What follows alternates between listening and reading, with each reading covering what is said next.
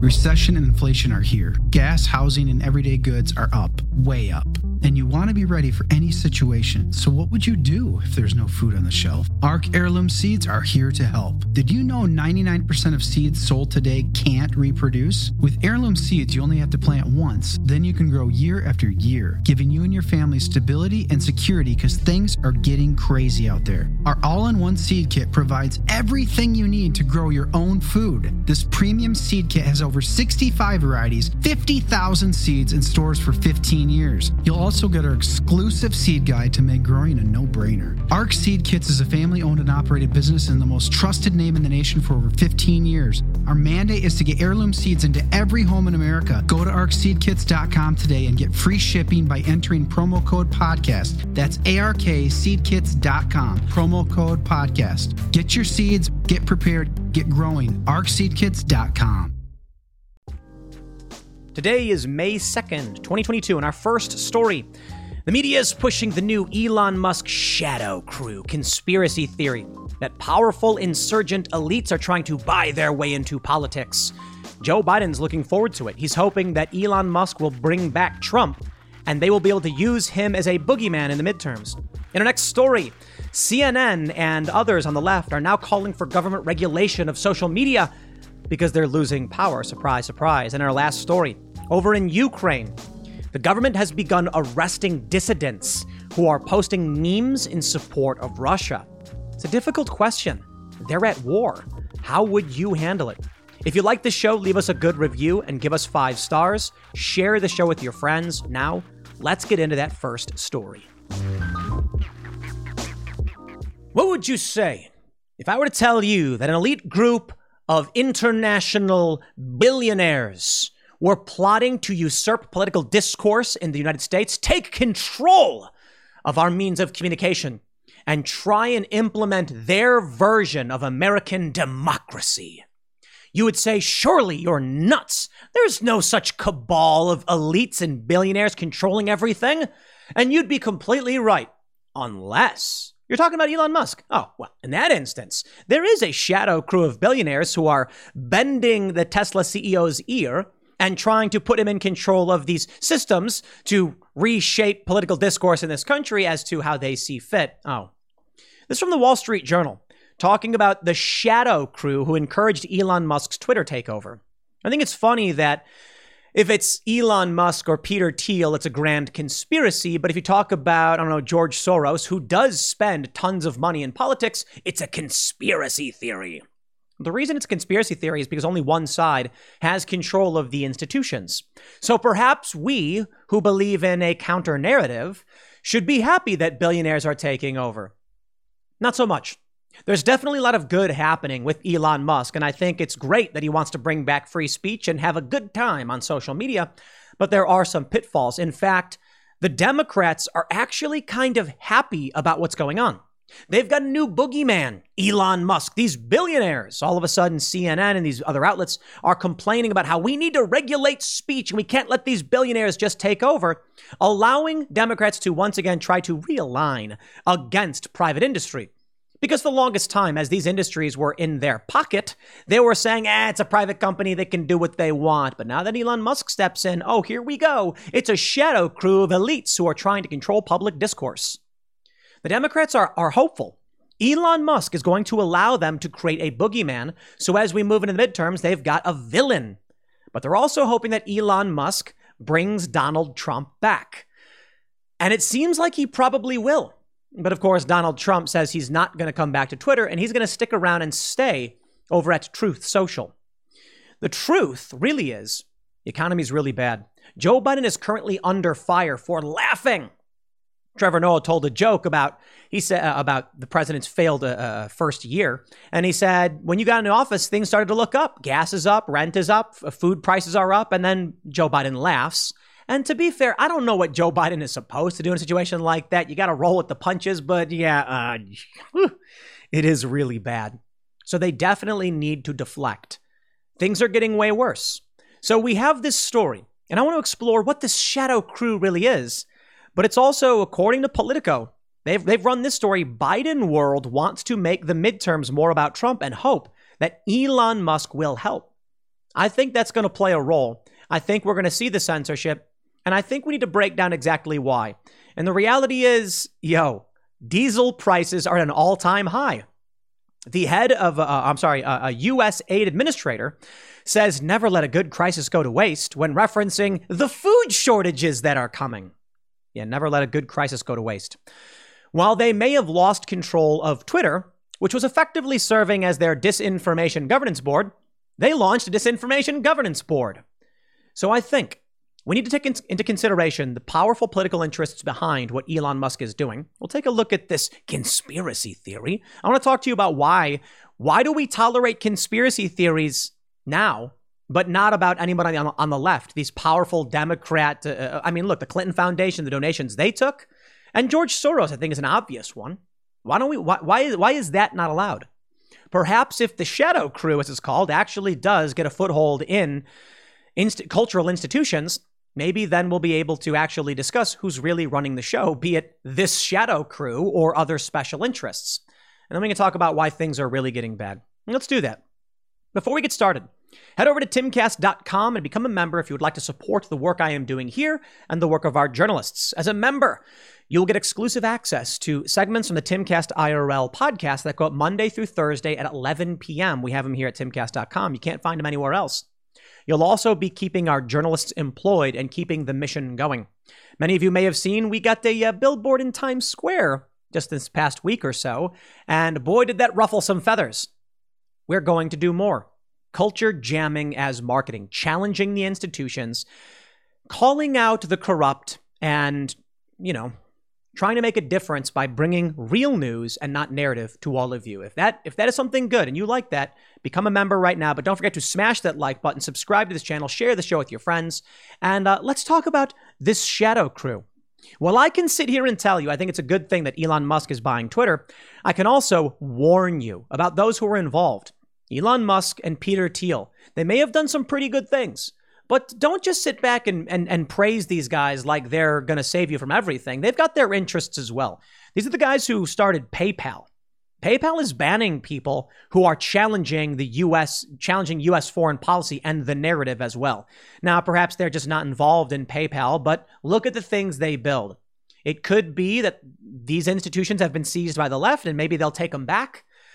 Or it could be that these gentlemen plant these seeds which eventually go sour. Considering that Twitter already long went sour, I don't see how much worse it could get. But here's the story from the Wall Street Journal. Of course, Elon Musk has addressed this, and I think the better take comes from one of the reporters on this story. But the Wall Street Journal says the shadow crew who encouraged Elon Musk's Twitter takeover, behind the scenes, fellow billionaires and internet provocateurs, bent Tesla CEO's ear. They say as Elon Musk's crusade against Twitter escalated from a war of words to a full on takeover, he was egged on behind the scenes by a mix of voices from fellow billionaires to internet trolls, with their own beefs with the social media platform. In Mr. Musk, a serial entrepreneur with a t- hard Twitter habit, these men found a vessel for pent up animosity over the company's content moderation and management. One of them had a very personal stake. Twitter's co founder and former chief executive Jack Dorsey, who resigned last year under pressure, was whispering in Mr. Musk's ear that Twitter should be a private company. People familiar with the matter say, now that is where things get particularly interesting, my friends. A conspiracy! Jack Dorsey had the opportunity to do so much and he didn't, nor did he explain why he wouldn't. Certainly, he just comes out and says, Well, I wish I could say it, but I can't. So many things left unsaid that can't be said. Sure, Jack. Look, I'm willing to entertain a conversation with you at any point. But when you keep saying you want to do things and you won't do them, I question whether or not you really want to do them. Perhaps you could come out and say, I would like X to happen, but the board will not allow it. Maybe it really is that simple. I'd love to hear an explanation. How about you give one? To be fair, I try to be fair. Maybe after the sale is done, Jack Dorsey will come out and just say a whole bunch of stuff. I'd love to sit down and talk with Elon and Jack. I don't think they're going to want to in the midst of this deal. I think many people should understand this too. Yeah, look, there there are people who you might like, who might believe in free speech, who are not going to come on my show and talk to me because I'm going to ask them tough questions. I'm not going to completely agree with them. I'm not going to just say, "Yes, you're right," for sure. I'll push back where pushback needs to happen. They're going to say Mr. Musk declined to be interviewed, and it isn't clear whether he took any of their advice. People have spoken to him and his team recently say Mr. Musk remains dismayed that former President Trump is still barred from the platform. Mike Cernovich has an in- interesting point about this. And that's why I want to, you know, approach this from a kind of nuanced position. Mike Cernovich tweeted in November of 2021 On principle, Trump should be on Twitter. In reality, his presence helps the Democrats. That's why Twitter will find a way to rewrite a policy to allow him back. Interesting. Maybe they won't. Maybe Elon Musk will come back on the platform, unban Donald Trump, and give the Democrats a last minute narrative. Cernovich said something about not having Trump back on the platform. I can't remember exactly what he said, and that tweet was from November. But I think there's an interesting point. Maybe there is a moral victory in getting free speech on the platform. Maybe Democrats are hoping for that because they need something to rail against. The Wall Street Journal goes on to say, leaning libertarian. Before and during Mr. Musk's breakneck takeover of Twitter, a close knit group of libertarian leaning activists and businessmen have been encouraging him to get involved. This group includes the so called PayPal Mafia, former executives of the online payments company, who include Musk, the investor Peter Thiel, and entrepreneur David Sacks. Okay, former. I'll take that in consideration. Did you know Fast Growing Trees is the biggest online nursery in the US? With more than 10,000 different kinds of plants and over 2 million happy customers in the US, they have everything you could possibly want, like fruit trees, palm trees, evergreens, houseplants, and so much more. Whatever you're interested in, they have it for you. Find the perfect fit for your climate and space. Fast Growing Trees makes it easy to order online, and your plants are shipped directly to your door in one to two days. And along with their 30 day Alive and Thrive guarantee, they offer free plant consultation forever. This spring, they have the best deals online, up to half off on select plants and other deals. And listeners to our show get an additional 15% off their first purchase when using the code POOL at checkout. That's an additional 15% off at fastgrowingtrees.com using the code POOL at checkout. Fastgrowingtrees.com, code POOL. Offer is valid for a limited time. Terms and conditions may apply.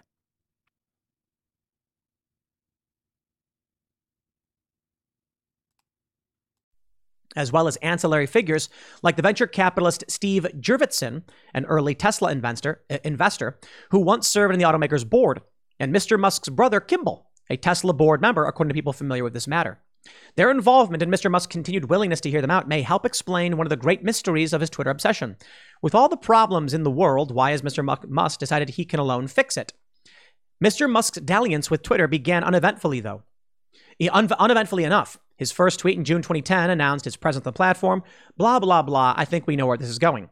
Mostly, I think it's important to talk about the people who are involved. In this tweet from Rob Copeland, who is one of the writers on the story, he says, Many have asked why, out of all the things Elon Musk decided, Twitter is some. Ha, why has Elon Musk decided Twitter is something he alone can fix? The answer we discovered is a secret crew of billionaires and misfits egging him on behind the scenes. First on tap for new Twitter under Elon Musk is getting Donald Trump back on the site. Musk's top deputy, Jared Birchall, told an associate he vehemently disagrees with censoring, especially for a sitting president. Also on his way back to the friendly confines, right wing provocateur Charles Johnson. Johnson was promised in writing he would be reinstated very soon. Anywho, every day is a wild freaking ride when you help cover perhaps the world's richest, most fascinating, most frustrating, most contradictory, most interesting man. And there's always, as they say in the news biz, more to come. Interesting.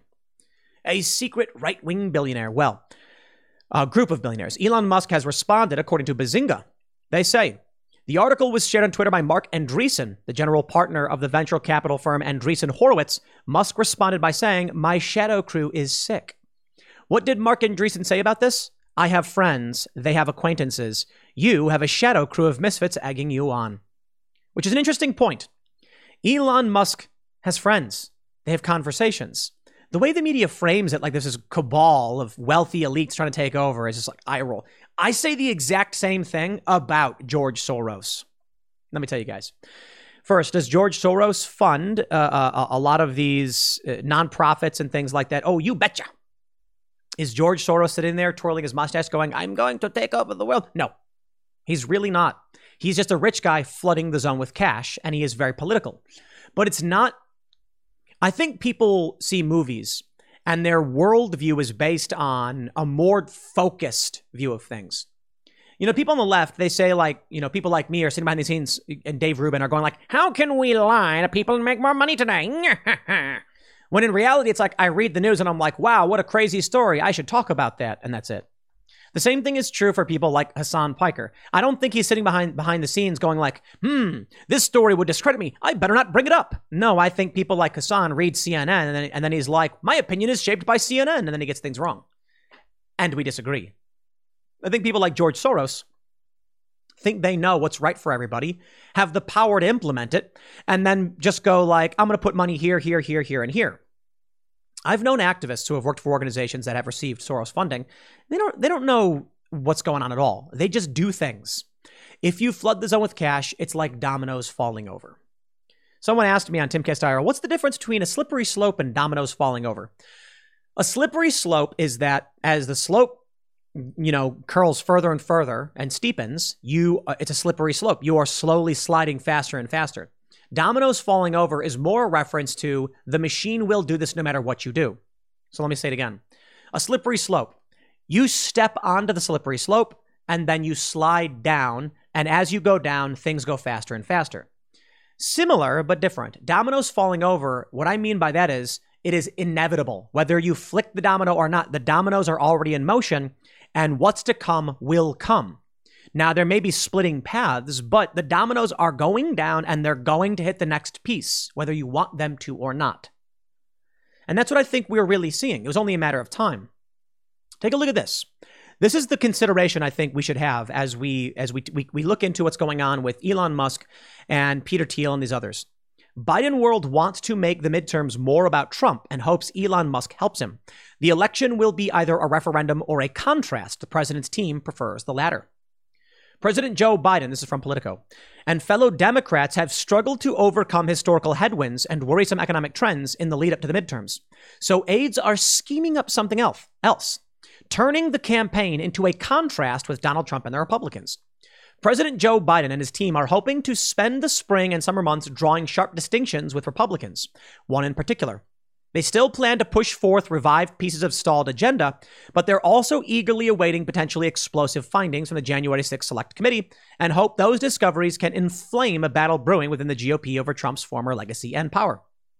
Yeah, let me address January 6th. No one cares. The Democrats come out and pretend they care. No one on the right cares. And regular Americans, for the most part, don't care. There have been poll after, there's, there's been poll, poll, poll, poll, poll. And everyone's like, Do you care about January 6th? And they're like, No, I can't afford gas. Well, do you want to talk about January 6th? No, I couldn't buy chicken wings the other day. That's a true story. I went to a restaurant and I said, I will have the traditional wings. And the server said, Yeah, uh, we, don't, we don't have that. And I was like, You don't have wings? And they're like, No. And I was like, what do you have? And they were like, we have thighs. And I was like, you have thighs, but not wings? All right, I'll, I'll have the thighs. Thighs are amazing, by the way. But I wanted wings. All right, you can't get wings. And it's probably because they're killing all these chickens. Thighs, for a long time, they, they weren't in restaurants. Like, no one really cared. Now it's becoming a thing because you can't get chicken wings. Anyway, that's my point, right? I'm not going to cry about January 6th when I can't buy chicken. Biden, who has tried to pivot back towards domestic matters, while also tending to the war with Ukraine, gave a war in Ukraine, gave a hint of the upcoming strategy on his recent West Coast swing, in which he blasted the GOP for falling under the control of far right extremists. It's ain't your father's Republican Party, said Biden, who declared, It's the MAGA Party now. Come on, man. And the Republicans now are afraid to act correctly because they know they'll be primaried if they don't toe the line set by Trump and his acolytes. Same is true for Democrats and progressives, by the way. And it's mostly because the millennial generation, be it left or right, are coming for the establishment. I'd like to make one simple point for all of you, my friends. The Democrats have moved far left. The Republicans have mostly stayed where they are. Anyone who says otherwise is not paying attention. And I'll give you some examples. Democrats and Republicans have always been opposed to illegal immigration, at least up until this past decade. Democrats are now for open borders, Republicans still oppose illegal immigration. Republicans in the 80s, oh yeah, we can talk about big industry wanting more illegal immigrants, tolerating it because it was cheap labor. But in my lifetime, go back to 2000s, Republicans and Democrats are both going like, we got too much illegal immigration. Now the Democrats have shifted and are open to it and want a moratorium on border crossings. Okay. They're also in California offering up free government funded health care for non citizens. Okay. Republicans still aren't. Republicans still want to deport non citizens. How about abortion? Uh, I remember when I was a kid, Republicans were pro life and said abortion should be illegal. And then, as I got older, I watched the Republicans go far right. They now want to ban abortion. What's their position? They still want to ban abortion. Well, hold on.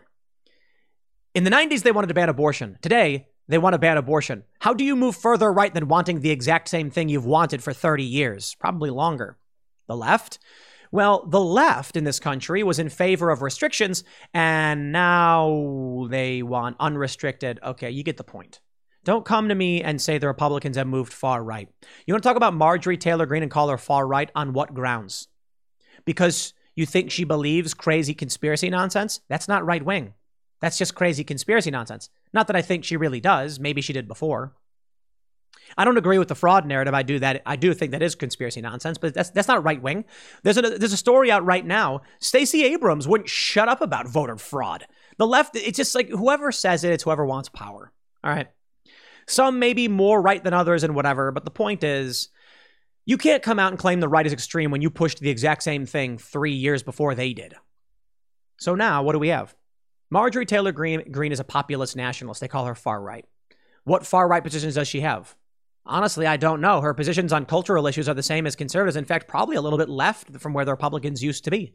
They say Mitt Romney's a left wing Republican. No, he's not. He's just considered an establishment shill. Nobody considers him left wing. Is that it? Does the left think adhering to the authority is what makes you left wing? I think so. They say the goal of turning the election into a contrast may be straightforward, but the execution is another matter entirely. Previous efforts to reframe the conversation have failed as the White House has been overtaken by outside forces, leaving the president unable to stay on message. Oh, is that it? White House aides insisted that surrogate talking points are sent almost daily, but the lack of coordination has left outside officials frustrated. In particular, of late, Democrats felt empty handed when asked to defend the administration's position on voting rights, the president's le- legislative agenda, and his decision to rescind Title 42, Trump era directive barring uh, allowing expulsion of migrants seeking asylum. There has also been frustration in the White House and among some outside groups about the lack of cover and political push from the Democratic National uh, from the Democratic Na- Democratic National Committee. The move by Cedric Richmond, a White House senior advisor, to leave the administration and become senior advisor to the DNC was interpreted as a sign by many as an effort by the White House to get more control over the party. Uh, let's let, we'll, we'll move down here. But the White House has renewed hope it could change the conversation. Biden aides have been delighted to watch growing division within the GOP. They go on to mention January 6th, which I think is ridiculous. Biden advisors have also tried to game out this week the possibility of one particular October surprise. Elon Musk's purchase of Twitter raised the chance that Trump could be reinstated to the social media platform, where he and more than 80 million followers before being banned in the wake of the January 6th riot had more than 80 million. Musk has said he would allow Trump to return. And while the ex president has claimed he doesn't want back on, the White House does not believe him. The consensus among Biden aides about Trump's possible return, it could cut both ways. While the former president would eat up an extraordinary amount of political oxygen, it's also possible that he would push the big lie or feud with fellow Republicans and damage the GOP's otherwise strong chances of regaining at least one House of Congress. The more the election becomes about Trump, the better the Democrats' chances become, many in Biden's orbit believe. I think Biden's orbit is correct. I think they are absolutely correct. If Donald Trump comes back to the platform, the Democrats will see a boon. They will come out and they will say, It's happening again. The fascists are coming back. We were winning, but now they're bringing back Trump. That is not an argument to say Trump should not be on the platform. I'm just saying, if you believe in the principle and Donald Trump is allowed to be on the platform, rest assured the Democrats will weaponize it, and boy, do they need that weapon. If there's anything that could unite Democrats, far left to moderate, it is Donald Trump. And for for what I for uh, what reason I don't understand.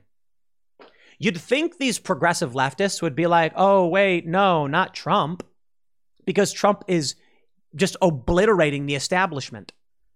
When Trump came in, the Democrats went insane. You'd think the progressives would want Donald Trump in office because it destroys the Democratic establishment and allows progressives to take over. Sooner or later, it's going to happen with or without Trump. Millennials live very different lives than our, the previous generation. And I think that may be one of the big issues that's confusing to most people. If you look at the people who watch Tucker Carlson, they tend to be older. The average cable TV viewer is in their 60s. So when we talk about people watching CNN, we're mostly talking about old people. The problem I see though is where where is where are people like Hasan getting their news from? Now that's the weird thing to me. Now, he's a younger guy, the most prominent streamer on the left. Where where does he get his news from? I've, I've watched some of the show's mainstream corporate press, but it's just interesting. You use a you, you can say I got ground news up here, ground.news, showing you that the story about Joe Biden split evenly between left, right, and center. Everybody's talking about it. Joe Biden wants uh, Elon Musk take the platform back. He wants Trump back in. He wants that weapon. If you use their service, you can do a bias checker. If you check my bias, you'll see that Tim Pool, I think 53% of the stories I interact with are left wing stories. And then you've got, you know, about 25% is centrist and around 25% is conservative. I don't really engage a lot of right wing stories. And I find that, I think that's actually interesting because I, I don't know. I, that's not something I do intentionally. You know, I just go on there. But I think it makes sense when you look at the polls. Moderates tend to get two thirds of their news from left wing sources and the rest from conservative sources, and conservatives are inverted. But people like Vaush or Hasan get almost all of their news from left wing sources, so they're not fact checking or challenging any of their ideas. Thus, they get things wrong. Thus, when I say something like Joe Biden was doing an illicit deal in Ukraine and got the prosecutor fired to protect his son, they say that never happened. And then when you show them all the evidence, it's undeniable but they just don't see it because they don't do any of the groundwork. Joe Biden needs that boogeyman to rally both young and old. And I think it might work. But my opinion is that progressives should be like, oh no, not Trump. Quick, vote for Trump. Let him get in and just stampede through the establishment. Well, I pointed out what Mike Cernovich said. Allowing him back on would help the Democrats. But let me show you what's currently happening right now, and let's talk. Let's throw some criticism towards uh, uh, that, that, shadow crew. I'll, I'll give you a warning. Lee Camp says in the past weeks, PayPal has cut off great outlets like Mint Press News.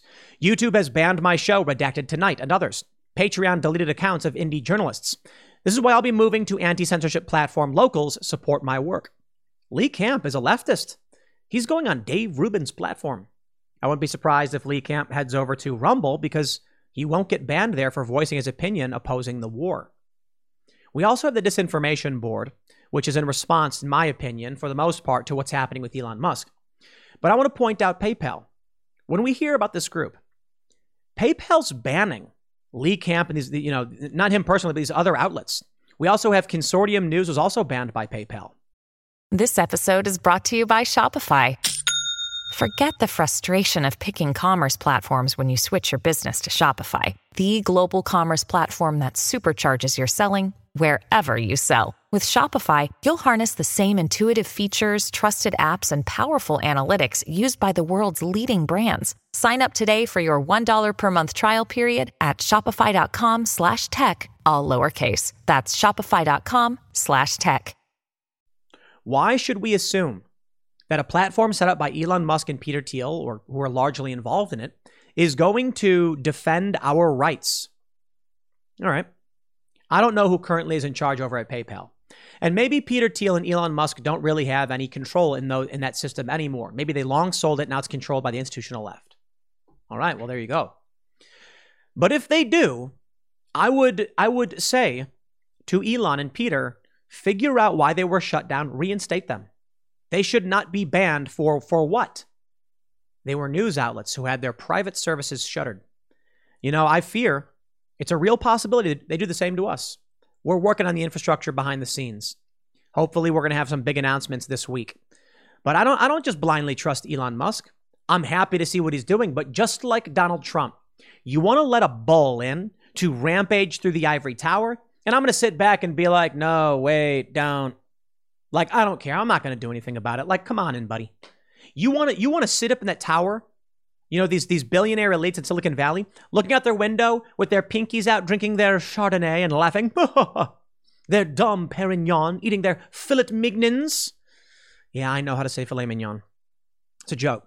They're sitting up there looking down at us, saying, It's a big club and you ain't in it. And the first thing we saw was Donald Trump. He was the bull. They look down, they, they look out that window and they see a whole bunch of the townspeople and they got a bull leading up towards the door and they're like, no, no, no, no, no, what are you doing? The bull kicks the door in, rampages up their ivory tower and they're like, ah, our prestige and our elitism is being trampled over by this uncouth animal. And it was funny to watch. I know I enjoyed it. And then they kicked the bull out. A bunch of these leftists were like, the, the left and the Democrats all teamed up, and these peasants on the ground standing by Bernie Sanders were like, hey, you, you get that bull out of the ivory tower. And it's like, why? Why are you mad about this? Bernie can go in afterwards. I don't care. Just get rid of those people. I'm not the biggest fan of Bernie these days, but Bernie was cheering him on. All right, fine. Don't let him in. So they take control of their ivory tower, and along comes Elon Musk, and he just hires, he just buys the ivory tower outright or he like buys one of the components of their palace and they're like, no, you can't do that. Like, actually, he can. Good. Open the door. Let Elon muck about. Elon Musk may muck about. Do I think we should rely on a billionaire? No. Do I think it's a good thing he's buying the platform? Sure. I mean, how much worse could it really get? So good. Have at it, buddy. Do your thing. And in the meantime, we'll sit back and continually question what's going on with our government. Joe Biden laughing. Gas is up, rent is up, food is up. That was the joke from Trevor Noah. Good for Trevor Noah for making the joke. Biden laughs. I don't know what Biden is supposed to do. I mean, just sit there and like roll your eyes like he like ah, he'd look worse if he was guilty. It's the only thing he could have done. He could have pretended not to hear anything. Huh? What did you say? I didn't hear it. That would have been his best bet because people would be like, oh, that's that's deranged old Joe.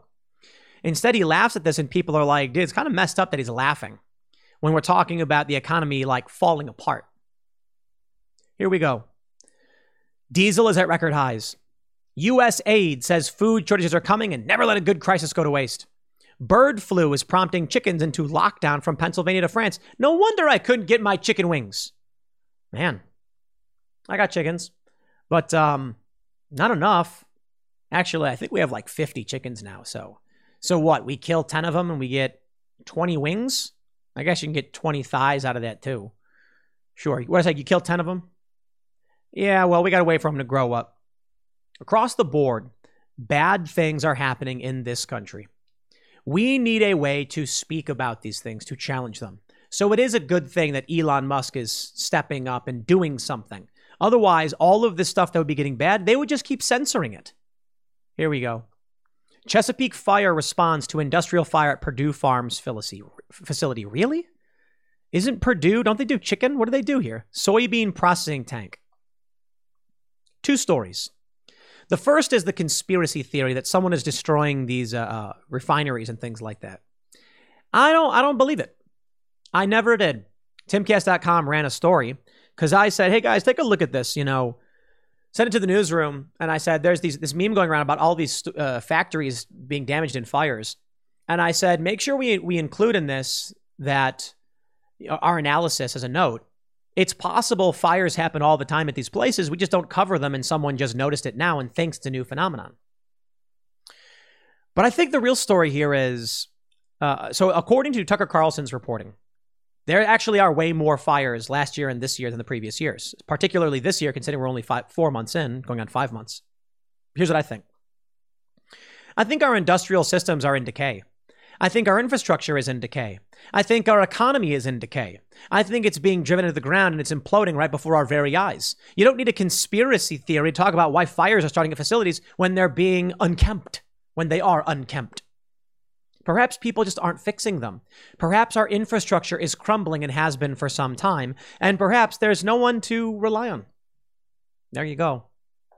And I got to tell you, man, if there was any sign of cultural decay, it would be White House officials weigh income limits for student loan forgiveness. Hmm, interesting. What is this all about? Student loan forgiveness, huh? So uh, apparently, the administration is considering various ways to forgive some student loan debt through executive action. In recent weeks, senior Biden aides have examined limiting the relief to people who earned less than either $125 or $150,000 as individuals, or $250 to $300,000. Let me just slow that down for a second. Somebody who makes $300,000 a year. You got a married couple. Husband's making $300,000 a year. Wife ain't working because she doesn't have to be working. This dude's gonna get free money? Incredible. The Biden administration has realized they're gonna bribe people. But guess what? Democrat voters aren't the working class anymore. That's changing. So you're gonna have to bribe the top 5% of income earners. Couples making $300,000. They're so, they're almost the 1%. And you know what the funny thing is? Somebody who's been making $300,000 for 10 years and has saved that up might actually have a net worth in the millions, especially if they've been investing properly, especially if they've been investing in property. Now you've got people who are quite literally the 1%, and Joe Biden's like, I need their vote, so I'm going to give you 10 grand for free. Why would someone who makes $150,000 a year need student debt relief? Now, that does not make sense. What are they doing? Robbing from the poor to give to the rich because the taxes are going to come from working class people predominantly. I think it's absolutely fascinating. This is where we are currently at. You know, this country's falling apart. When when we sit back and cross our fingers and hope a billionaire will come and rescue us from the lack of free speech and the domination of the cultural left, the government is learning has learned it can just bribe people from tax coffers, and it's bribing the wealthy. Wonderful. Now, to be fair, if it's only five percent, how much of the vote can he really get? Two, two point five, because you know half of them aren't gonna. Well, not even that. Let's just say like one point six because you're going to get a mix between Democrats, moderates, and Republicans. But that's just fascinating. You mean to tell me that there's going to be somebody who makes 300,000 a year, married, and they're going to be like, "I sure could use 10 grand for free. I'll vote for Biden." He said it would be lower than 50k. And they say the administration officials have signaled there will be at least 10,000. So it could be more. It could literally be $50,000 in free cash for someone making $300,000. Bravo, Biden administration and it'll work. People will vote for him. They're going to be like, don't know, don't care, free money. From my pocket, you betcha. Yeah, well, this country is falling apart for more reasons than the ones I've just considered. I'll leave it there. Next segment's coming up tonight at 8 p.m. over at youtube.com slash timcastirl. Thanks for hanging out, and I'll see you all then. I'm not one to assume some billionaire savior is going to swoop in and rescue all of the crying people demanding their free speech. I think we must continue every day challenging the establishment, fighting for free speech, and the end result will be earning more people on our side. And it just so happens that some of those people are quite powerful indeed. Elon Musk seems to be a guy who can take a joke, who likes a good joke, and is a fan of the Babylon Bee. So when Twitter cracked down on the Babylon Bee, Elon Musk took action. And now we are seeing the recoil, the horror from the establishment. Oh, poor CNN. CNN's Zerwick. Elon Musk buying Twitter is dangerous. We need regulation of social media. He's not the first person to say it. In response to Elon Musk winning Twitter, as CNN describes it, the establishment is now demanding that there be some kind of regulation of American speech. Yet you can't do that. It's called the First Amendment. They can try. We've had obscenity laws and censorship before. It was George Carlin. Uh, it was George Carlin who got arrested for uh, telling a joke, for saying naughty words. It was the uh, was the seven words you can't say on television. We have the story here from Real Clear Politics highlighting a tweet from Julio Rosas. But the statement is the statement, and it's fairly obvious. As a town hall journalist, Rosas highlighting a clip from CNN's Reliable Sources, that's the Sunday morning show with Brian Stelter that nobody watches, where this guy basically says you cannot let these guys control discourse in this country. We or we are headed to hell. Hey, I actually agree with that and I've been complaining about it for quite some time. It's only when you lose some ground that you panic. Oh heavens, what do we do? Now that Elon Musk is stepping in, I'll take what I can get, right? I'd prefer it if billionaires didn't control the means of communication in this country, but uh, if the best we can do is countering the existing insane Silicon Valley cultism with someone like Elon Musk who moved to Texas, I'll take what I can get for the time being. But I wondered why it is this is happening. And you know, we had an interesting conversation with an, an older madam on uh, Timcast IRL. And it, it, it helped me really understand. And I, and I hope if you guys watch Timcast IRL, which is our 8 p.m. Monday through Friday show live, I hope this actually helped you understand as well. This, uh, this uh, nice older woman, I think she was 70, and uh, with respect, was explaining uh, many positions that she held that no longer make sense to our generation. And I started wondering who in there, uh, who would believe that a feminist today is not pro war? That's one of the things we said. And I kind of realized it.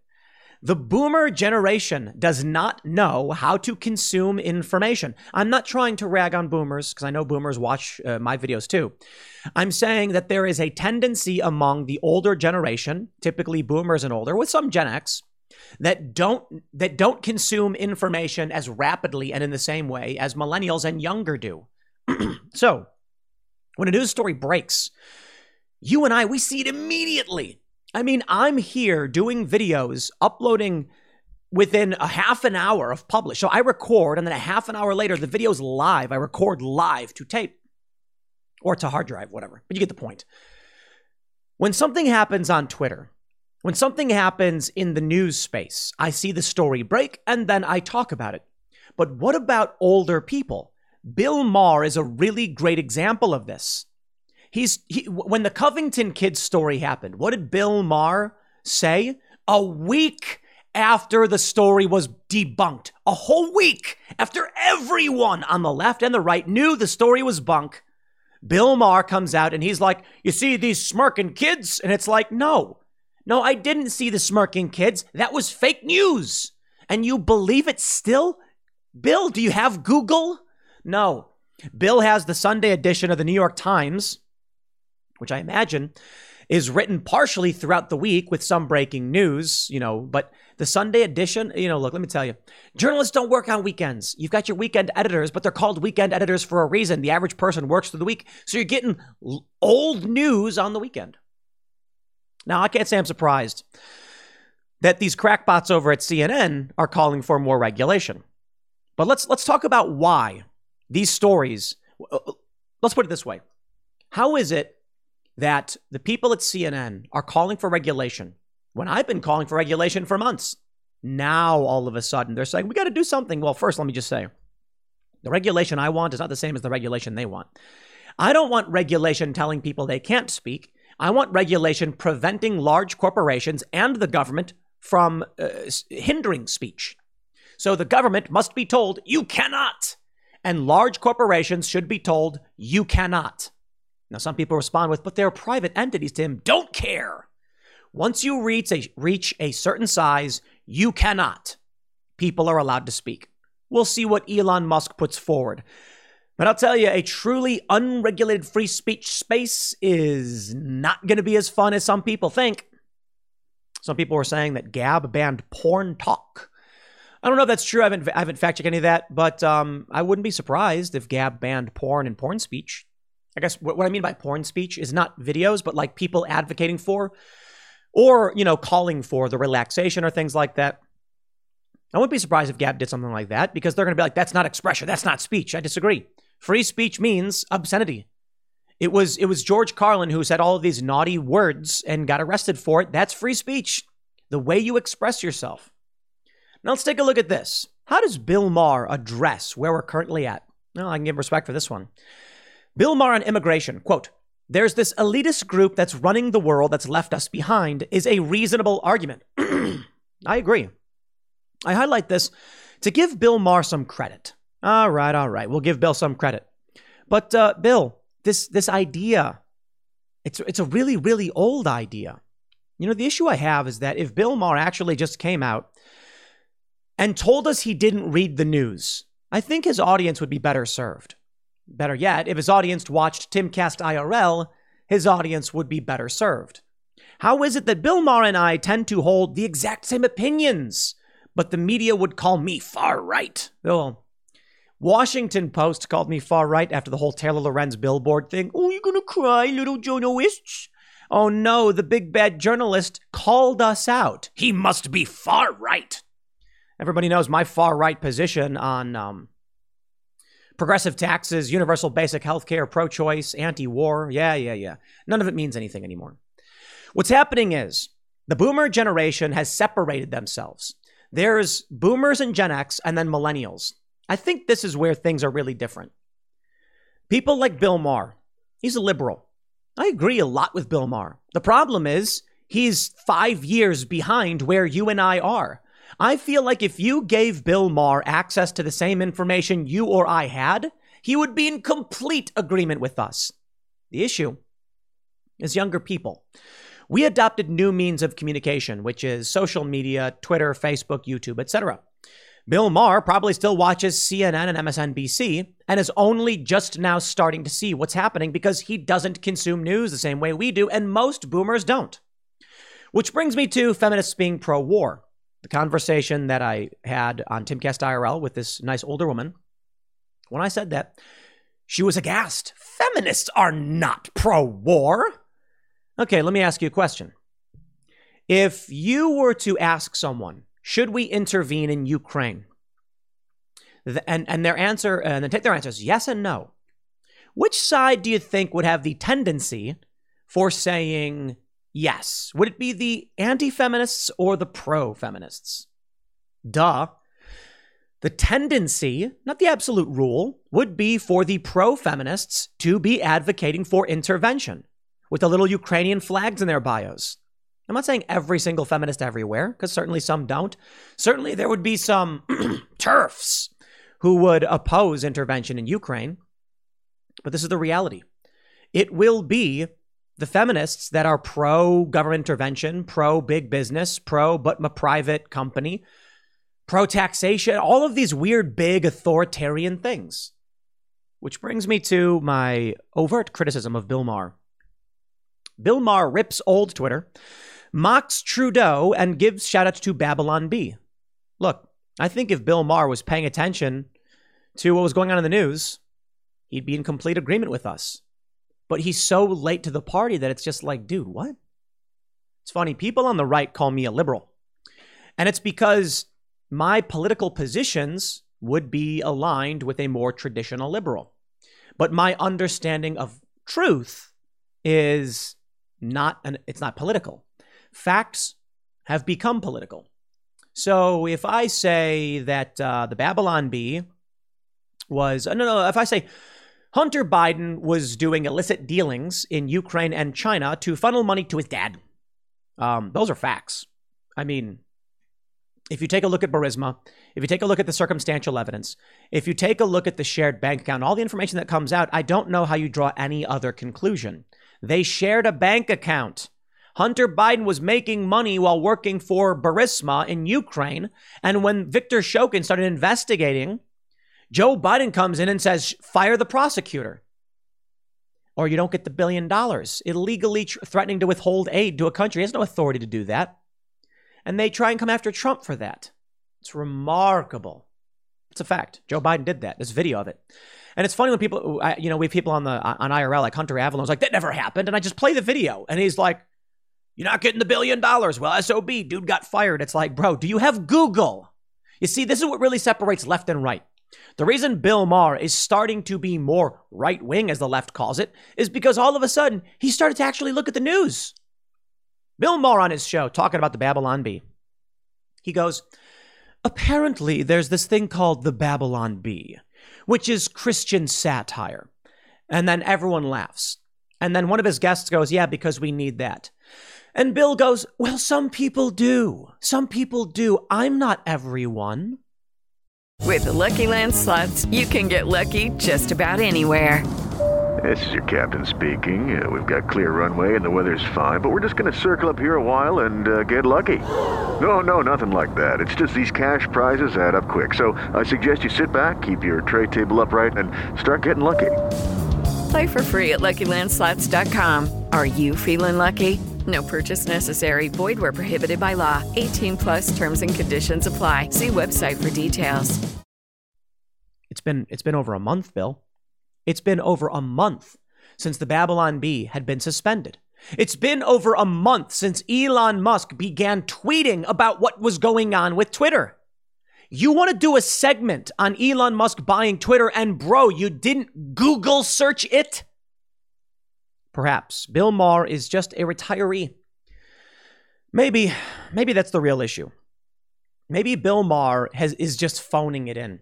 He's sitting back and he's like, eh, "Look, just hire someone to tell me what to say." And he comes out and he's like, "Have you heard of this Babylon Bee with their millions of followers?" Yo, the Snopes Babylon Bee saga. If you've been active in politics and the news cycle, of course you've heard of these things. But but I will I will forgive you, Bill if you did not hear of the Babylon Bee, but I will not forgive you for not Google searching why it was Elon Musk bought Twitter and only finding out a month later. Remarkable. Our elders have left us behind. I used to watch Bill Maher. I used to watch Jon Stewart. But these people don't care, don't pay attention. I can give Bill Maher some respect for pushing back, but the dude is so lazy and out of touch but you know what? Maybe, maybe that frustration is a bit misplaced. Maybe the reality is Bill Maher is just an old fogey. He's just an old man. How do you use the dang fangled Twitter? I can't press the buttons. Maybe that's what, what's really happened to Bill Maher. Have you heard of this Babylon Bee? What is it?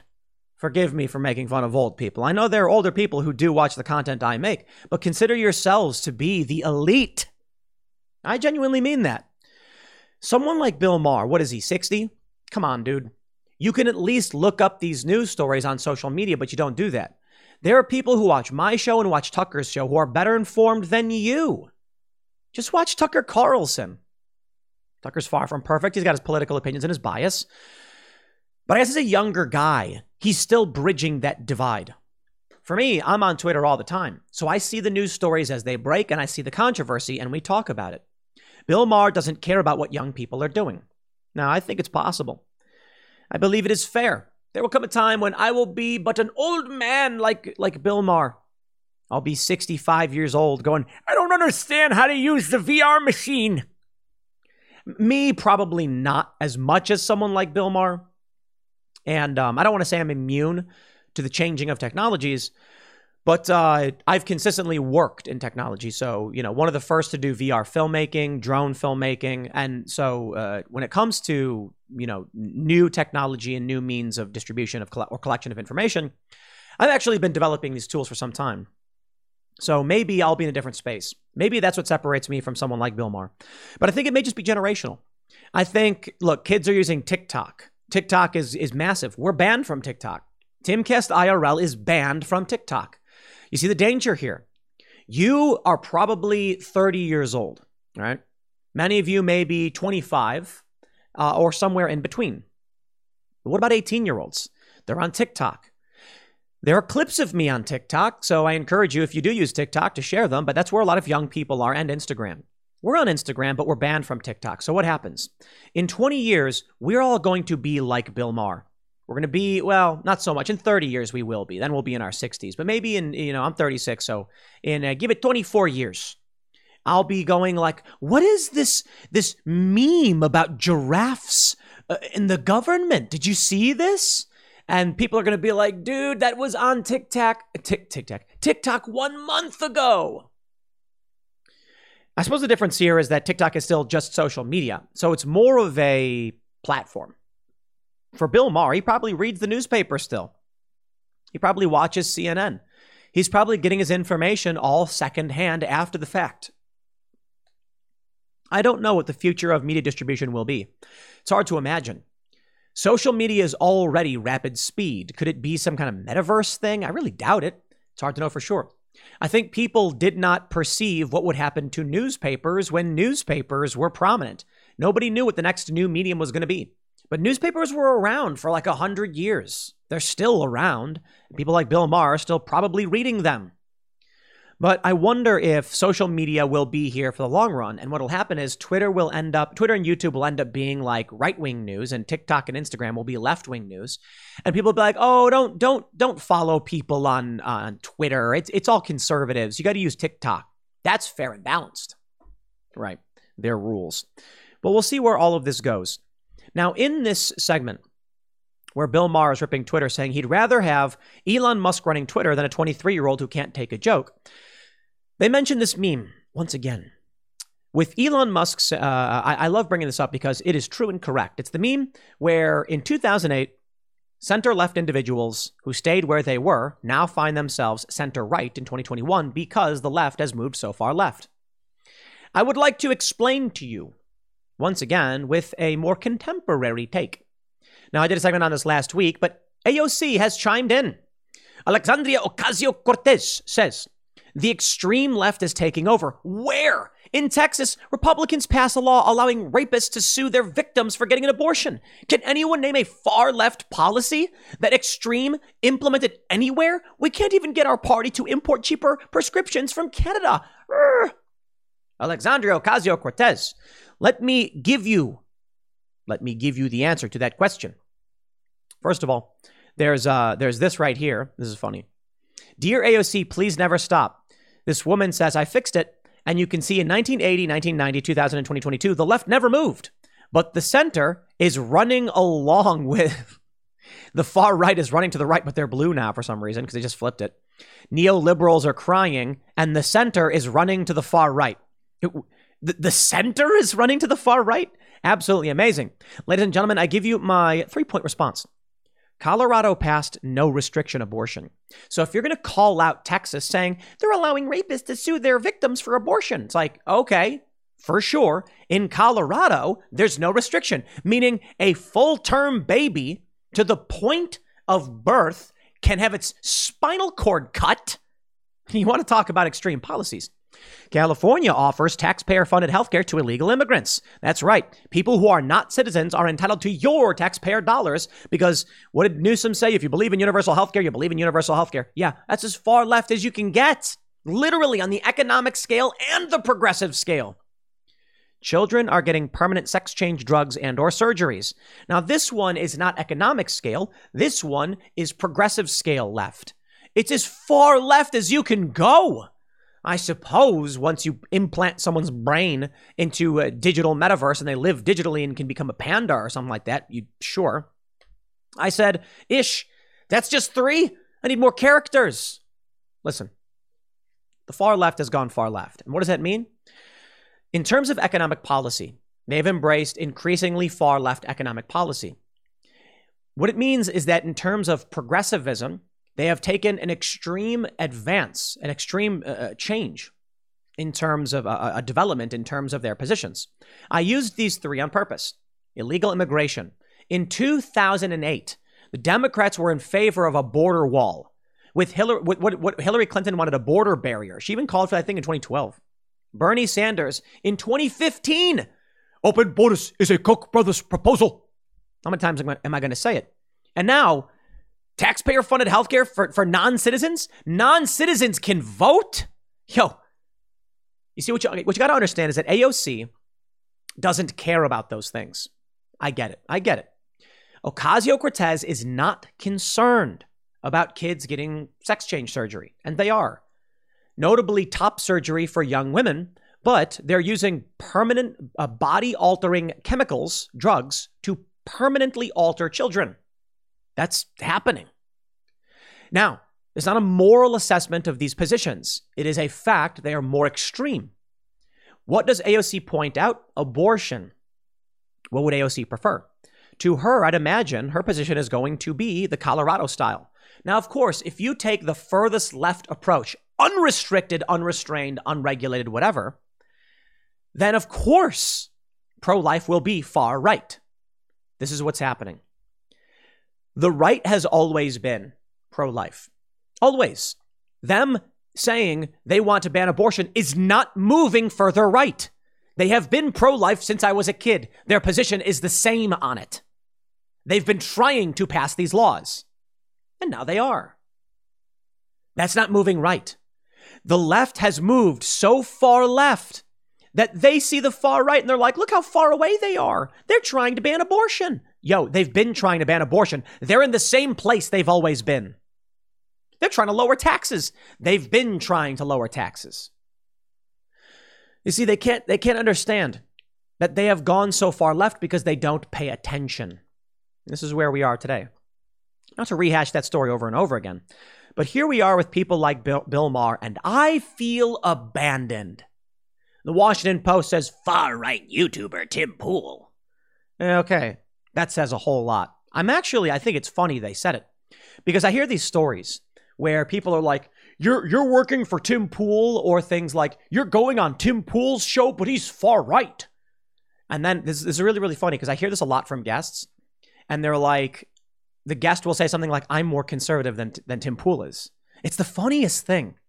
Like Ben Shapiro is a conservative, but I'm far right. But Ben Shapiro is further to the right than I am on like basically every in every possible way.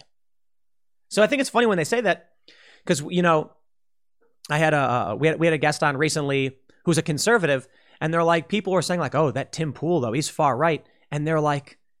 I'm if if if this person says they're a conservative, they're like, you realize that my positions are to the right of Tim Pool, right? And they're like, wait, really? It's like, what? Do you even got watch the guy's show? So I, again, the point, the reason I think it's funny is because anybody who watches my show is like, yeah, Tim Pool's not right wing at, at, the very least. I think they call me libertarian centrist. I'm like, yeah, that's fair. Um, probably not though. Like even that's a stretch. You know, I've had numerous uh, uh, um, conversations on uh, pro-life versus pro-choice. I think the left is overwhelmingly pro-abortion, taking away all the restrictions. I'm not for that, but I'm like center left for libertarian reasons. And this one is is highly contentious because there there's no real good answer other than I fear government authority on the issue. And I don't I don't, I don't have any good good answers other than that's just where my my uh, my head ends up in every debate I've ever had. Even with Glenn Beck, I'm like I, I get it. Like I hear all the arguments from the conservatives. I completely agree. I have a, I have a serious barrier with government authority. It's a libertarian thing, I guess. It's not perfect and there are real challenges. And I don't, I'm not going to pretend to be. Um, you know what I would say is I don't have a strong moral stance on it for the most part because I don't know if I have all the answers. But I would lean towards a more libertarian approach of pro-choice, and that means there are very serious problems. But I think Michael Knowles uh, uh, and uh, Matt Walsh actually put it really, really well in that there's no reason to ever kill the baby. And I'm like, I agree with that um, you should try and save the life of the baby. So it's a, it is a more moderate position. But how would you ever consider that to be right wing or any anywhere near close to what we're seeing in Texas? Like I don't agree with those things. And the left is like, why won't you be activists for us? And I'm like, why? You're let, let, let me address this one. Why won't Tim make a video complaining about the Republicans and their laws? Because you're equally insane. We talk about these things. I give my position on it. But what am I supposed to say? The correct answer is what Colorado was doing. No, that's bonkers. Totally nuts. So here we are.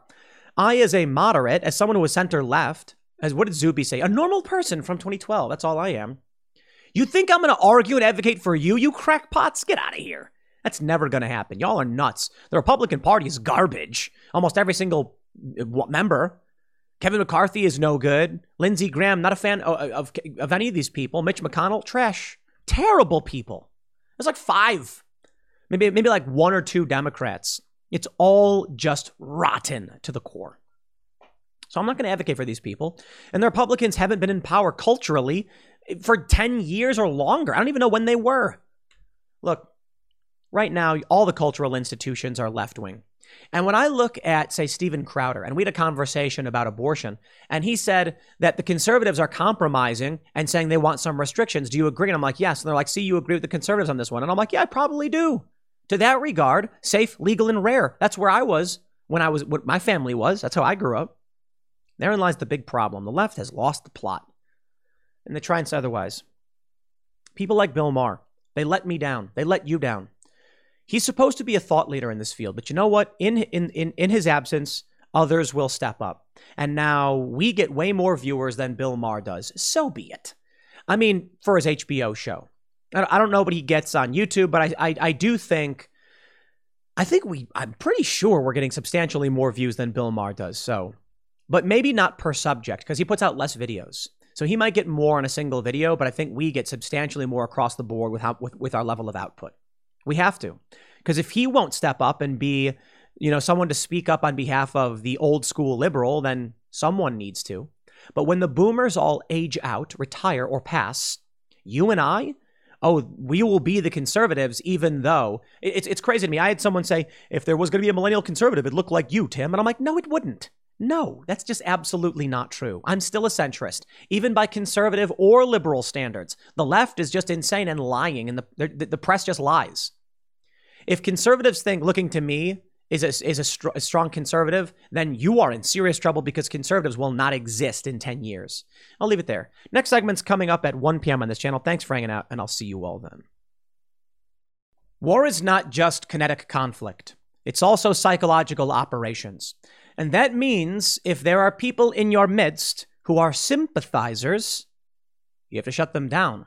Because if sentiment begins spreading morale in your nation in favor of those who invaded you, well, then your government may fall and the invaders may eventually take over. But in the end, the real question is which side should win? Why should they win? Whose power structure is the one worthy of wielding power? And these are complicated questions. What's happening right now, however, with the propaganda warfare over Ukraine is nightmarish. Here's what I think. All right, we have the story showing SBU. These are these are like SWAT, state, uh, national police, in, I believe, in in Ukraine. I believe that's what they're akin to. It's, it's their own, you know, uh, units arresting somebody for posting memes, sympathizing with Russia or agreeing with Russia. I don't think this person should be arrested as they are. I think that's terrifying. I do understand the challenges of war, and I want to get into that nuance. I want to first say Russia's the aggressor here. The US and Russia were both engaged in influence operations in Ukraine. I know a lot of critics of US foreign policy. I mean, I'm one of them, but a lot of them say, oh, the US and the CIA were doing these things in Ukraine. Yes, yes. Okay. I don't know specifically about the CIA. I know, I'm pretty sure there's like a former CIA director involved in Burisma, the energy company. I know that there was uh, influence operations. Russia was doing the same thing. Russia was just bad at it. I remember being there on the ground, talking to people, and many people just said NATO is an opportunity. The EU is the real opportunity. They were hoping that once Ukraine joined the European Union, they would be able to freely travel Europe and find better opportunities, and it would help lift up the Ukrainian economy. Russia wanted them to join their, their trade federation. Ukrainians in the East liked that idea, but in the West, not so much, and thus you have this conflict going on now. And Russia decided we've lost the influence campaign, we're going in. I mean, look, some people say it was a CIA backed coup in 2014 ousting Yanukovych. Russia was playing influence games as well. Again, they just weren't good at it. I'm not going to pretend to have all the answers or to be an expert in, you know, right and wrong, but I can say if someone is able to do soft power and and you can't and you lose, kinetic conflict is wrong. I think it's wrong. I think there's a lot of complicated issues with the war in Ukraine, particularly around the fact that this is a country on the border of Russia, bordering Russia, and they have the Crimean, oh, they have their, their military base there in Crimea. They've got military interest in this country. It's not so simple as to just act like it's another country where U.S. Uh, forces and, and Russian forces are competing. No, it's there's a lot of complicated issues here. When we see these videos, and this is a terrifying video, which I want to get into, showing SBU arresting Russian sympathizers it's what nightmares are made of, and it must be condemned. If you truly want people to side with you, and I think Ukraine needs support, I, I don't think we should be involved in terms of military intervention. I think expressing our support for them, I think supplying weapons to a certain degree, I think we should support Ukraine to a certain degree. I think we can do that against, you know, a Russian invasion. But I think in order to actually make that argument, you need to respect the intelligence of the people who are paying attention and know what's happening. When you begin to arrest those who are sympathetic to Russia, you lose. When you begin to smear leftists who are critical of U.S. foreign policy, like the Daily Beast is doing right here, you lose credibility. This is the frustrating thing about all of this. Vladimir Putin is not a good person what Vladimir Putin does, and I'm, I'm, I'm not talking about the stupid US propaganda, talking about, you know, strapping babies to this, that, and what I'm talking about just the actual political goings on in the country. The fact that they have this, like, uh, call it a dictatorship, call it whatever you want. Vladimir Putin is just not a good person. He's a man who seizes power, who enriches himself. Certainly, people like the idea of a strongman. I like the idea of constitutional republics with democratically elected leaders. And I think the US has very serious problems when it comes to oligarchy and corruption as well. I'm not going to sit here and be like, oh, Putin, oh, look, this is an issue where the US has done bad things, Russia has done bad things. But we need to have an honest conversation about what we are willing to tolerate. I'm trying to bring up the nuance, as I often do. And I want to make sure it's clear to you guys that, one, I would like the war to be completely over. I would like Russia to go back to their own country and back the F off. I would like the war to stop. But we are going to go hard against Ukraine right now because this video is psychotic. And we can't tolerate this. I think it's stupid that I have to be like, before I get started, I want to make sure everyone knows I don't like Russia. Of course I don't like Russia. But this is what you have to do because they will they will try to destroy you if you crit- criticize Ukraine for the horrible things they do. Take a look at this video from the Associated Press. This video was posted to r slash Ukraine on Reddit. Fascinating video of SBU arresting Russian sympathizers. The AP says Ukraine hunts down traitors helping Russia. What about traitors helping the United States? It's all about perspective. Again, I will stress the U.S. did not invade Ukraine, they gave them stuff. Look, man, the U.S. goes to Ukraine and says, We're going to give you money and starts making it rain on people. And they're like, I like that money. I will take that money. I am a fan of, to an extent, voluntary exchange. I don't think absolute free markets work. I don't like bribery. But the idea that the US is like, we're going to invest X billion dollars, we're going to loan you a billion dollars, I think these are good things. I think it's them saying, we want you guys to work with us. Imagine if if I went to a construction company and I was like, I want you guys to work with us. Let me do this. Let me slip you a million dollar loan guarantee for your company. You work with us. Is that bad? We're doing it. We're negotiating a deal. What if a rival company was like, no, no, no, no, you got to work with us? They're like, sorry, they gave us more money. So the rival company comes in and starts smashing stuff up. It's like that would be bad. Again, I'm not going to pretend to know, know everything. But if this if this company starts firing all of its staff who are upset about this, yo, I'd take issue. But guys, stop doing this. Look at this, hunting down traitors helping Russia. This video is horrifying. Oh, look at this.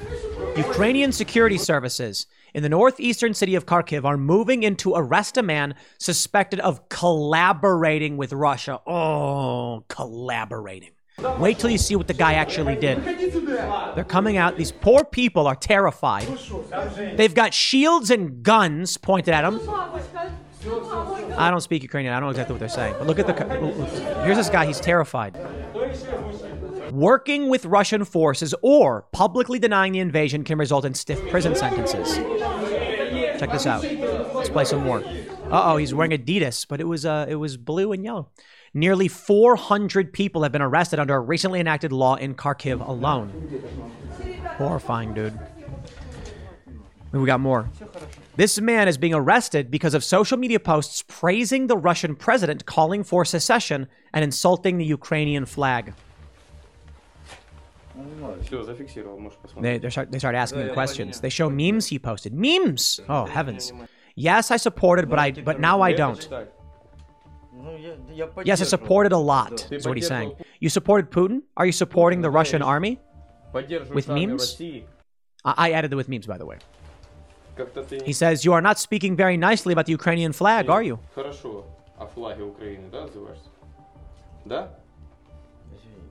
I'm sorry. Yes, I commented a lot. I told you I changed my mind. They arrest him. They arrest this guy. You, uh, uh, you, where are you taking me? All will be in accordance with Ukrainian law. And then they show. What did he do? He posted some memes. He posted some memes. There it is. Uh oh. Vladimir Putin, some memes. I want to ask you guys a question. First, I want to say this is wrong. Ukraine should not be doing this. They should be interviewing. I don't think they should be arresting. Here, here's what I think. I think it's fine if you're in a war zone. Okay, you're in active war. This is Kharkiv, right? There's war going on. I don't blame the dudes for showing up with shields and guns. I think they can sit down and ask him. I don't see why, why they would arrest him or detain him. I think they can be like, we are concerned about Ukrainian citizens who are actually collaborating with Russia. You posted memes. I don't care if you actually support. This is, this is my opinion. I'd say if you actually support them, fine. We view them as the bad guys. They're invading. We don't we don't want that. We just need to know are you working with them? Because if you are, you are in an active war zone. I think that's fair. So I think when you look at this stuff, it is wrong to arrest people for posting memes. But I want to ask you guys a question too. With the Lucky Land slots, you can get lucky just about anywhere. This is your captain speaking. Uh, we've got clear runway and the weather's fine, but we're just going to circle up here a while and uh, get lucky. No, no, nothing like that. It's just these cash prizes add up quick. So I suggest you sit back, keep your tray table upright, and start getting lucky. Play for free at LuckyLandSlots.com. Are you feeling lucky? No purchase necessary. Void where prohibited by law. 18 plus terms and conditions apply. See website for details. What if we were at war with China? China landed a bunch of you know boats in California. It's absurd, I know. And then you had people there who are waving communist Chinese flags. I mean, you're going to be like, we are at war. This is America, and if you're flying their flag or destroying ours, we've got a problem. It's not the same. I, I, I posted the saying "Holy f," because it is bad. But I think a lot of people view this more negatively than they should. And let me explain. Let me explain. They deleted the post. A lot of people were praising this. I think that's wrong.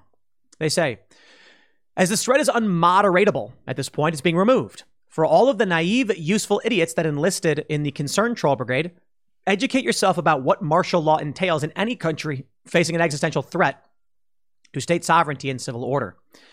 Fair point. And I mean it, man. I'm not I'm not gonna just come out and be like, Ukraine is bad and evil, dude. Russia invaded. You've got a very real concern about people who are collaborating. So I think it's simple. You can interview people, you can ask them, and they should be allowed. Here's, here's where I'd put it. They, they ask the guys, like, oh, I, I don't support it anymore. I'd be like, my friend, you're allowed to. You are allowed to support Russia. That's what we are resisting. We want a country where you have that right. If you like it, all right. But we are facing an existential threat from an invading force. If you are working with them, you are a part of that invading force we are going to oppose militaristically. You will then be detained like we would any prisoner of war. If this is just a guy who's posting memes, yo, you're just like in so in so many ways, you are only making the problem worse by doing this. Let me throw it over to this article. Look at this big nefarious looking Lee Camp. Lee, look what they've done to you. Lee's a cool dude. I think he's an all right guy. And then you've got a couple other uh, uh, lefty anti-war people. And uh, what did I say? The sneakiest defenders of Putin's invasion of Ukraine. You know what, man? They're allowed to. They're allowed to. And I don't even think it's fair to say that they're defenders of Ukraine. This is what we actually need in this country. You want me to come to you and explain to you why, in a war zone, you are concerned about sympathizers. Okay, I will. I will you don't want someone coming out of their house and then fighting with the invading force. Just like like I mentioned, if China was invading the US and people in California were working with them, you'd be angry about it. You'd be like, lock them up. People who are posting memes supporting them, you'd be like, we can't trust these people. Yes. That's what's happening there in Ukraine. But this idea, man, that that people are going to get arrested for for posting memes beyond just being I don't know. I suppose there's no real easy answer to this. They removed the post, and they removed the post, I think, because it's bad for Ukraine. This is not build uh, support for Ukraine doing this. I think you've got people in tanks, you've got people invading, you challenge them, you shut them down. This idea that you're going to go after civilians now is just beyond reproach. Take a look at this from uh, Zeit Online. Expert opinion sees training of Ukrainian soldiers as participation in the war. Soldiers from Ukraine are also trained at German U.S. bases. Experts say this could be interpreted as entry into the war. The federal government disagrees. It doesn't matter. Russia views us as in the war already. You better understand that there is no free speech, there is no security, there is no safety when war breaks out. Now, we believe in free speech. I do. I think in a war, someone should still be allowed to say, I don't agree with you. But hold on. Questions emerge then about where the line is when we're determining who to detain, who who is a prisoner of war. What would what would happen if we were at war with uh, China over Taiwan, and you had people in the U.S. actively supporting China? It's a tough question, man. You have to be worried about saboteurs. Where do you draw the line? I don't have the answers. We just we see something like this and we naturally recoil against it. We say it's wrong. I'm tired of the propaganda. I'm tired of the lies. I'm tired of the manipulation. Take a look at this. Heroic Ghost of Kiev fighter doesn't actually exist, Ukraine admits. Really? Amazing. So they were lying to us the whole time to convince us to support them. Why am I going to trust them now when they start arresting people over memes? You are losing credibility among the people who pay attention. There's no easy answer to this. I don't want the U.S. involved, but it looks like the U.S. is already involved. I mean, we are. But as to whether or not it's a formal declaration of war or formal involvement, only history will tell. I believe Russia is already looking at us like we are involved. And when, when conflict breaks out, you will see a suspension of, of our rights here in the US, and it will be particularly brutal. It will be. And what will you do? When we, if we saw people waving Chinese flags, and I've seen it, but during war, we would be concerned. What if the United States is on the side of China and people are waving American flags and they start arresting them for that? Now, that's the crazy idea. I suppose the issue with Ukraine is that these are people sympathizing with Russia who's invading their country, and they should be waving Ukrainian flags. You know? I don't have the answers. I can't pretend to.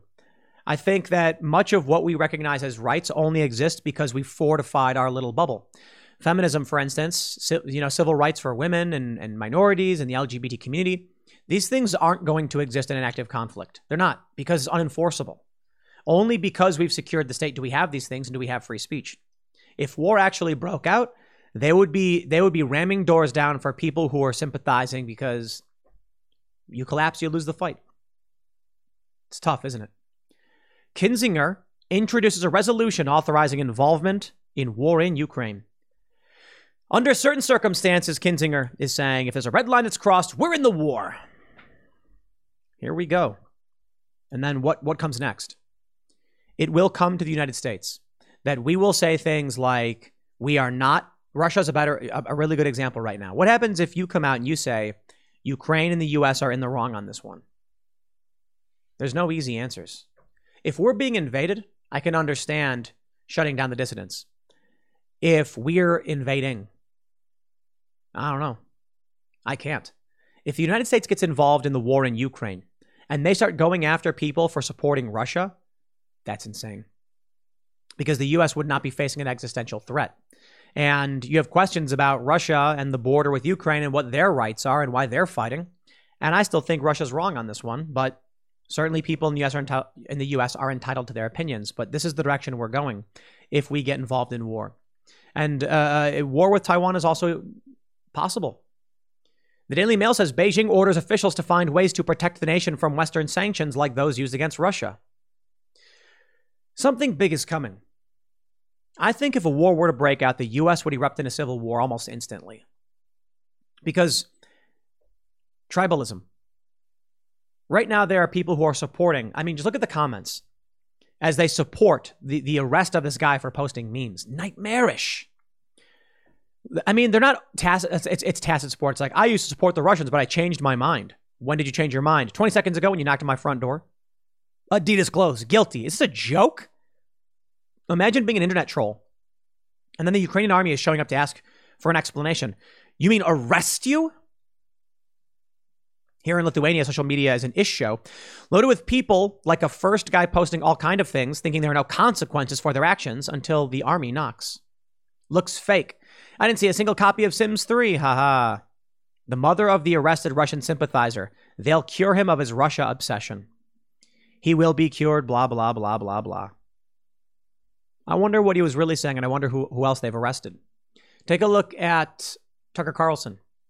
How often have they said Tucker Carlson is a Russian agent? He's not been overtly defending Russia in the sense that he wants them to win or anything like that.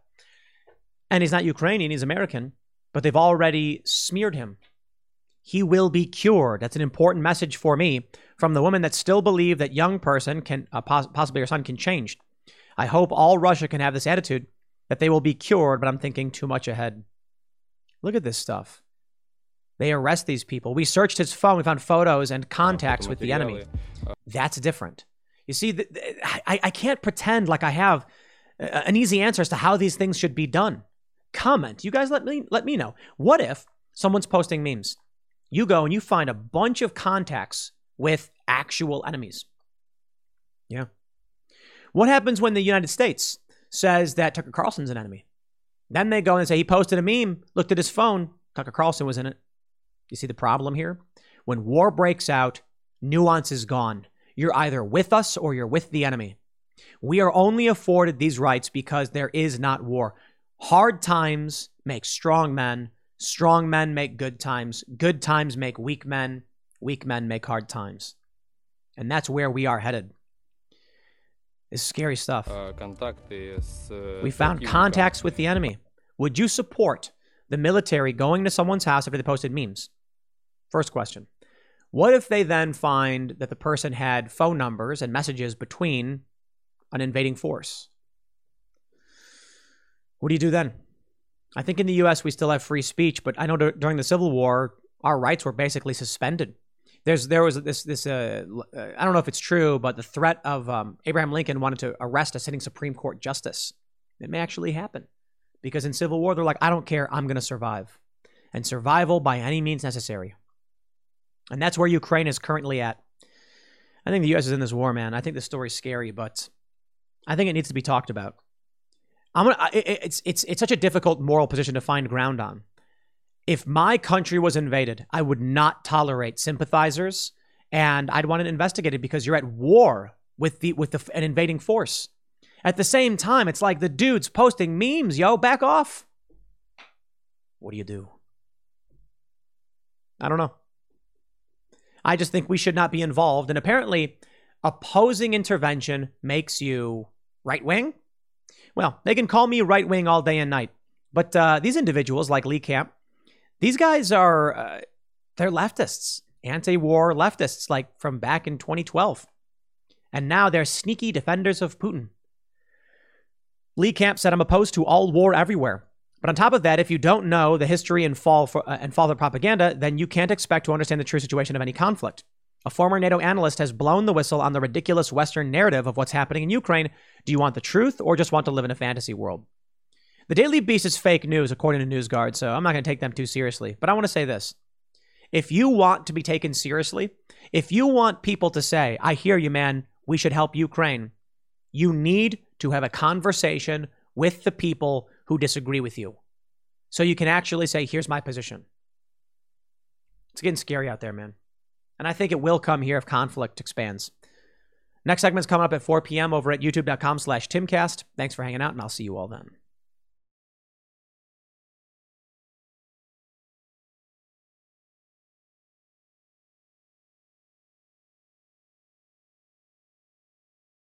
Is Ryan here, and I have a question for you. What do you do when you win? Like, are you a fist pumper? A woohooer, a hand clapper, a high fiver. I kind of like the high five, but if you want to hone in on those winning moves, check out Chumba Casino. At ChumbaCasino.com, choose from hundreds of social casino style games for your chance to redeem serious cash prizes. There are new game releases weekly, plus free daily bonuses. So don't wait. Start having the most fun ever at ChumbaCasino.com. No purchase necessary. VGW. Void were prohibited by law. See terms and conditions. 18 plus.